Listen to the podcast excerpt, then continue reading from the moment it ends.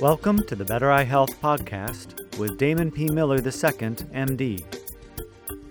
This particular podcast is an excerpt from the weekly conference calls. Dr. Miller focuses on different topics connected to the Better Eye Health program. The topic of this session is A healthy body equals a healthy mind. Here is Dr. Miller. Today we're going to start off and talk a little bit about um, memory and supplements that might be useful for memory, uh, techniques that might help improve memory, and the relationship between um, lifestyle and memory. In other words, things you might do, uh, simple things you might do to preserve and improve memory. And uh, I just I say this because this is you know everybody's worried about Alzheimer's disease. Um, people find themselves having difficulty remembering names and maybe things like that in as they get older. And I, I just want to say that there is, um,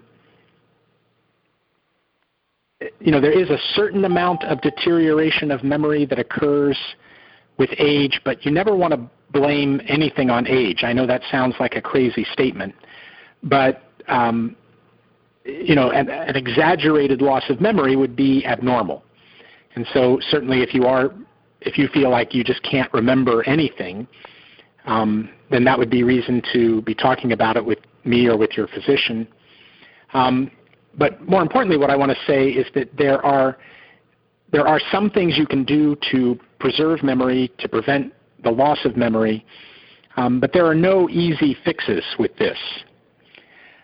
I was a speaker at a conference last fall on called Neuro regeneration. So neuro, like neurology or neurologist, or um, brain, meaning uh, nervous neuro regeneration. So what are the things you can do to regenerate your brain and your nerves and your spinal cord and your eyes? And I was obviously talking about the eyes at that conference. And one of the things that um, was a piece of that conference was a protocol that someone had come up with for uh, preserving memory.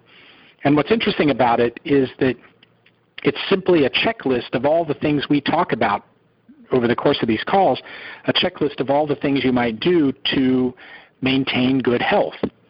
So things like a clean diet, not drinking alcohol, not smoking cigarettes, uh, dealing with stress, getting adequate exercise, breathing, meditation, uh, detoxification, um, and doing things to um, engage your mind. You know, keeping you know it's kind of a use it or lose it thing. The, if you want to think in this case, you want to think of the brain as a muscle that it needs to be worked out.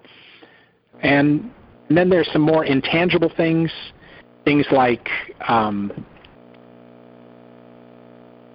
it's going to change it. There's a little background noise. There are some more intangible things which we talked about in this conference that uh, I've noticed of anybody who's working with people, especially as they get a little older, has noticed is that you need a purpose in your life. Um, you need to have a reason to live. You need to have a reason to be healthy. And for some people, it's you know taking care of their grandchildren or you know help watching their grandchildren grow up. Some people they're still very much engaged in a career or a job that they love, and and that keeps them going. Uh, some people get involved you know they retire from the job they had all their life and then they put their apply their gifts and their skills and their time and their energy to something else that means something to them and that's what keeps them going. But um, if you're you know if you retire from a job or leave a job and think you're going to just sit back and put your feet up and watch TV and and have your mind be healthy you're mistaken. And so it it's this vague idea of purpose is a very important thing at not just keeping your memory, but keeping you going, keeping you out of depression, keeping you engaged and enlivened and enthused and uh, excited about life. So that, uh, and I'm, I'm putting together. This was never. This wasn't really put together in the conference, but I am putting together a, kind of checklist of these things, and we'll put that up on the wall once I get that. But that's going to be probably a few weeks. And I also wanted to talk, just as we talk about memory, about supplements for memory. And we did touch on this, and this is kind of what inspired me to want to make this the topic for this week. Um, I know some of this is a little repetitive, but there, there are no supplements that anyone has ever found that will take a healthy mind and make it work better, probably with the exception of speed or you know things like that, things which do enhance um, function, but they're very corrosive and damaging and um, you know there's there's nothing that is you know if you think of it as uh, something that might be allowed in professional sports or Olympic sports or something like that. There are performance enhancing drugs, um, but the ones that um, are actually safe and that you'd ever want to use um, don't really help memory much. And and interestingly, and, and again, this is repeating something I said before, but there is a group out there. There there are professional and amateur memory competitions. And I know that sounds a little crazy, but people who do these competitive things with trying to, you know, you're handed a deck of cards and you've got 60 seconds to memorize the order of the cards in the deck of cards, or you're handed a list with names or things like this. And, and there are tricks, and you can learn to do this, and people work at it, and there are international competitions about this. And you know, these people, are, if there was some way that would give them an edge in those competitions, they'd be using it. And they've tried everything that anybody has ever proposed, and nobody has found anything that really does anything to enhance memory in a healthy brain.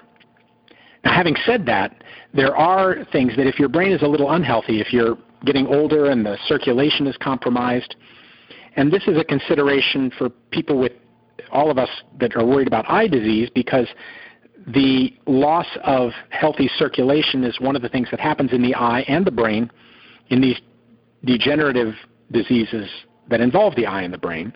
And so there are a few supplements like vinpocetine and ginkgo that we've talked about in the past. Those things very gently open up circulation in the small vessels of the brain, and often with better circulation, everything in the brain works better. Um, regeneration works better, healing works better, memory works better, cognition, thinking, problem solving all work better. And so, uh, if your brain's a little compromised, there are herbs and supplements like that that help. Um, and they're quite safe. They don't damage your liver. They don't um, give you high blood pressure or do things that some other other substances might.